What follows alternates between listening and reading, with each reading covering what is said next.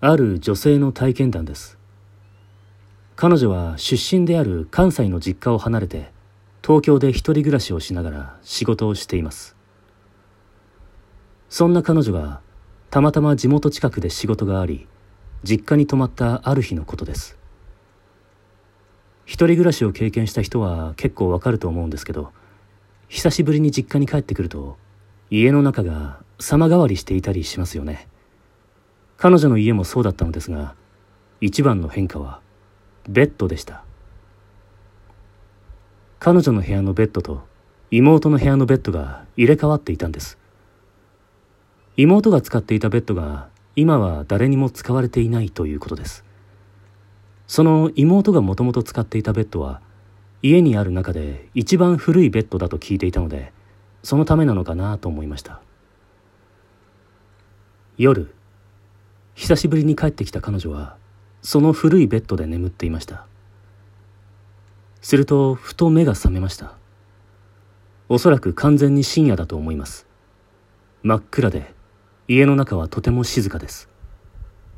でもすぐに、おかしいとわかりました。彼女の部屋から、自分以外の人間の気配がするんです。それもかなり近い。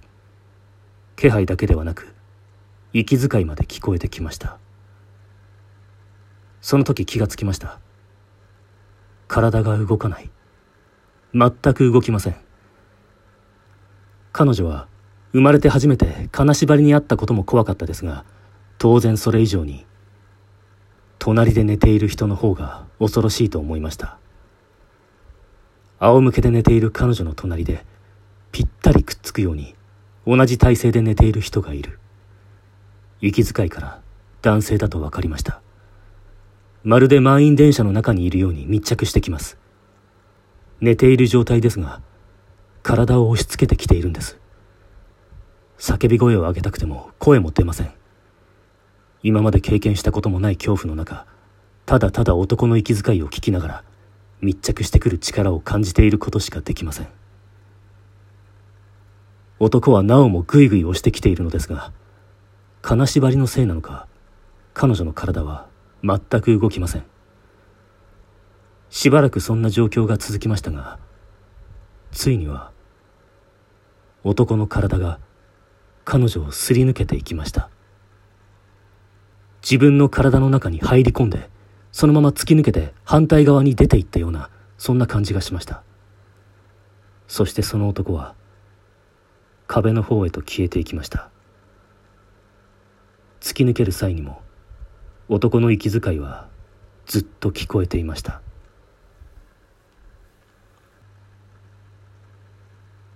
翌朝、朝食の席で家族みんなが集まっている時に、彼女は昨晩の体験を話しました。誰も信じてはくれないだろうと思っていたのですが、話し出してすぐに妹が話に当然のように入ってきました。それ、背の高い苦しそうな男の人だよね。苦しそう。そういえば、あの男の息遣い、よくよく思い返してみると、確かに苦しそうにうめいていたように聞こえたかもしれません。驚くことに、妹が言うには、あの古いベッドで寝ている時にたびたび同じ現象が起こっていたというんです。だから彼女が実家を出てベッドを交換したと。そしてさらに驚いたのは、その話を聞いていたお父さんがショックを受けた様子でこう言ったんです。その男の人は多分お前たちのおじさんだよ。彼女のお父さんには弟がいました。若くして病気で亡くなってしまったのですが、例の古いベッドを使っていたようです。